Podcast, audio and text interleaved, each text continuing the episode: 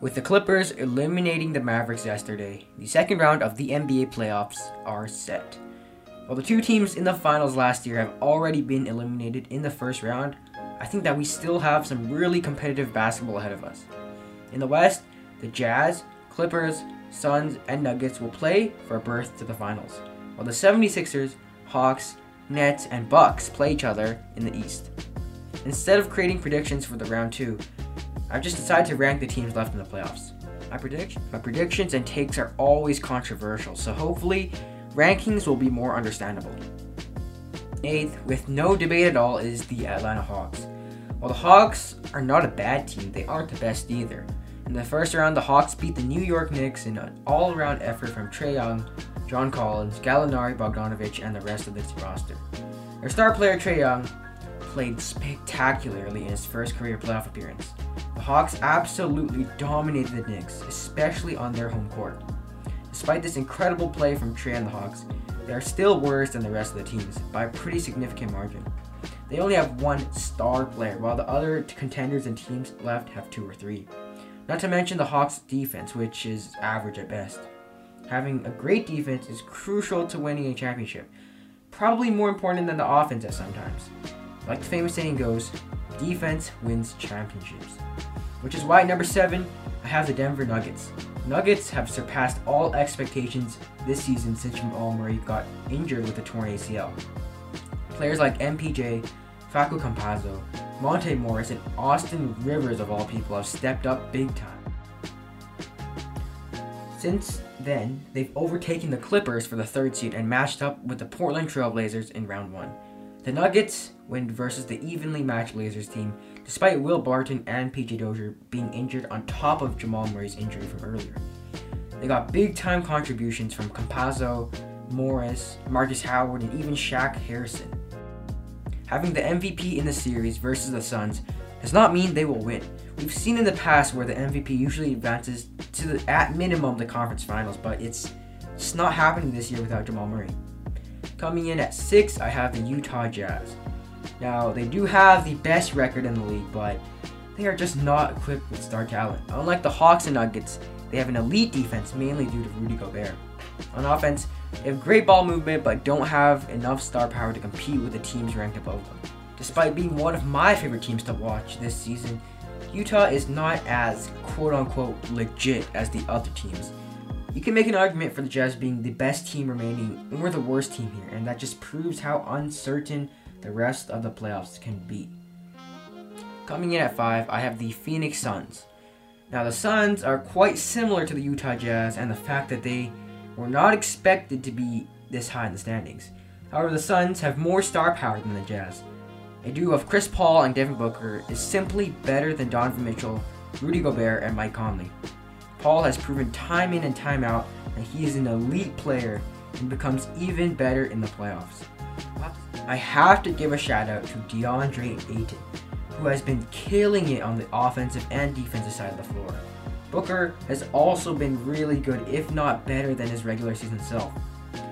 Next up in fourth, I have the Philadelphia 76ers. The 76ers were an up and down team throughout the past three years.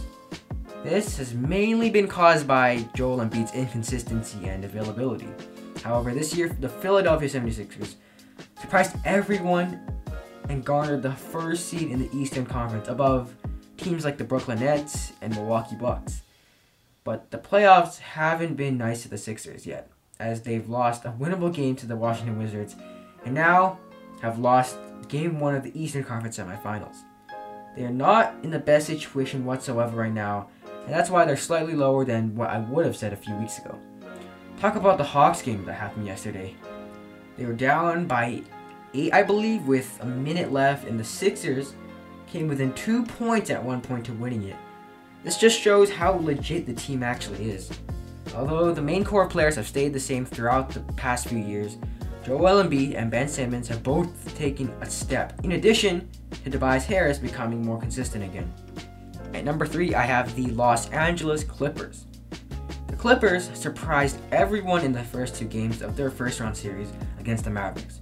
Seemed like the beginning of the end for the Clippers as they blew a 3 1 lead in the conference semifinals last year, and this year were on the brink of losing to Luka Doncic, being down 2-0 at the start of the series. This was the exact moment when Kawhi Leonard decided to turn it up, absolutely dominating in Game 6 and leading the Clippers a crucial win in Game 7. Now they have all the momentum heading into round 2 against the Jazz. And that's why they're my favorites to come out of the West now that the Lakers are eliminated. As you guys probably saw on my Instagram post, Luke Kennard got crucial minutes in the second half of Game 7 and kind of proved why he was paid $64 million last offseason. Kennard being a serviceable role player for the rest of the playoffs really helps the Clippers even more. In the latter few games of the series versus the Mavericks, the Clippers experimented with a small ball lineup consisting of Rajon Rondo or Reggie Jackson, Kawhi Leonard, Paul George, Nicolas Batum, and Marcus Morris. Now, even though Rick Carlisle put Boban Marjanovic and Kristaps Porzingis in the game at the same time, the Clippers were still able to dominate despite their lack of height.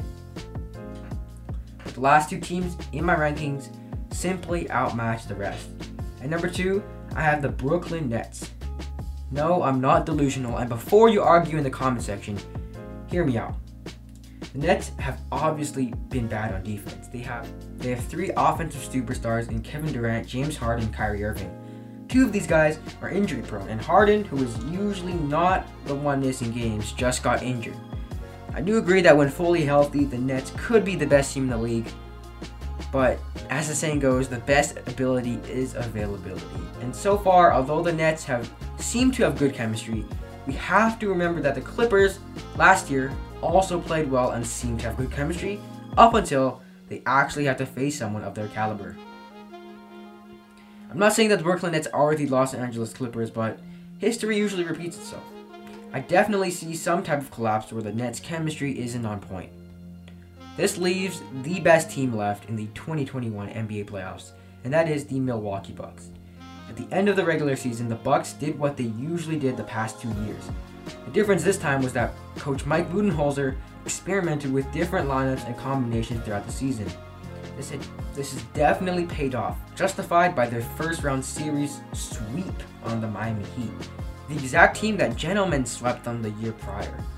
Jrue Holiday has definitely made an impact on this team, now being able to lock up any guard or wing on the opposing team.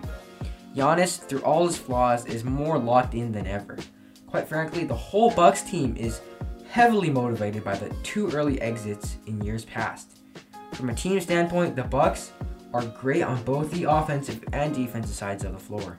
They match up well with the teams that they'll potentially face, mainly because they'll be able to throw a plethora of on-ball wing and guard defenders. Donte DiVincenzo will be out for the rest of the playoffs, it seems, but they can easily fill that void with PJ Tucker. I wouldn't be mad if anyone put the Nets above the Bucks, but I feel like the teams are pretty even. Hopefully Harden will be back and we'll have a great rest of the playoffs. But that does it. Have I convinced you about the Bucks over the Nets despite losing game 1? Probably not, but hey, I hope you enjoyed this video and I will see you guys in the next one. Peace out.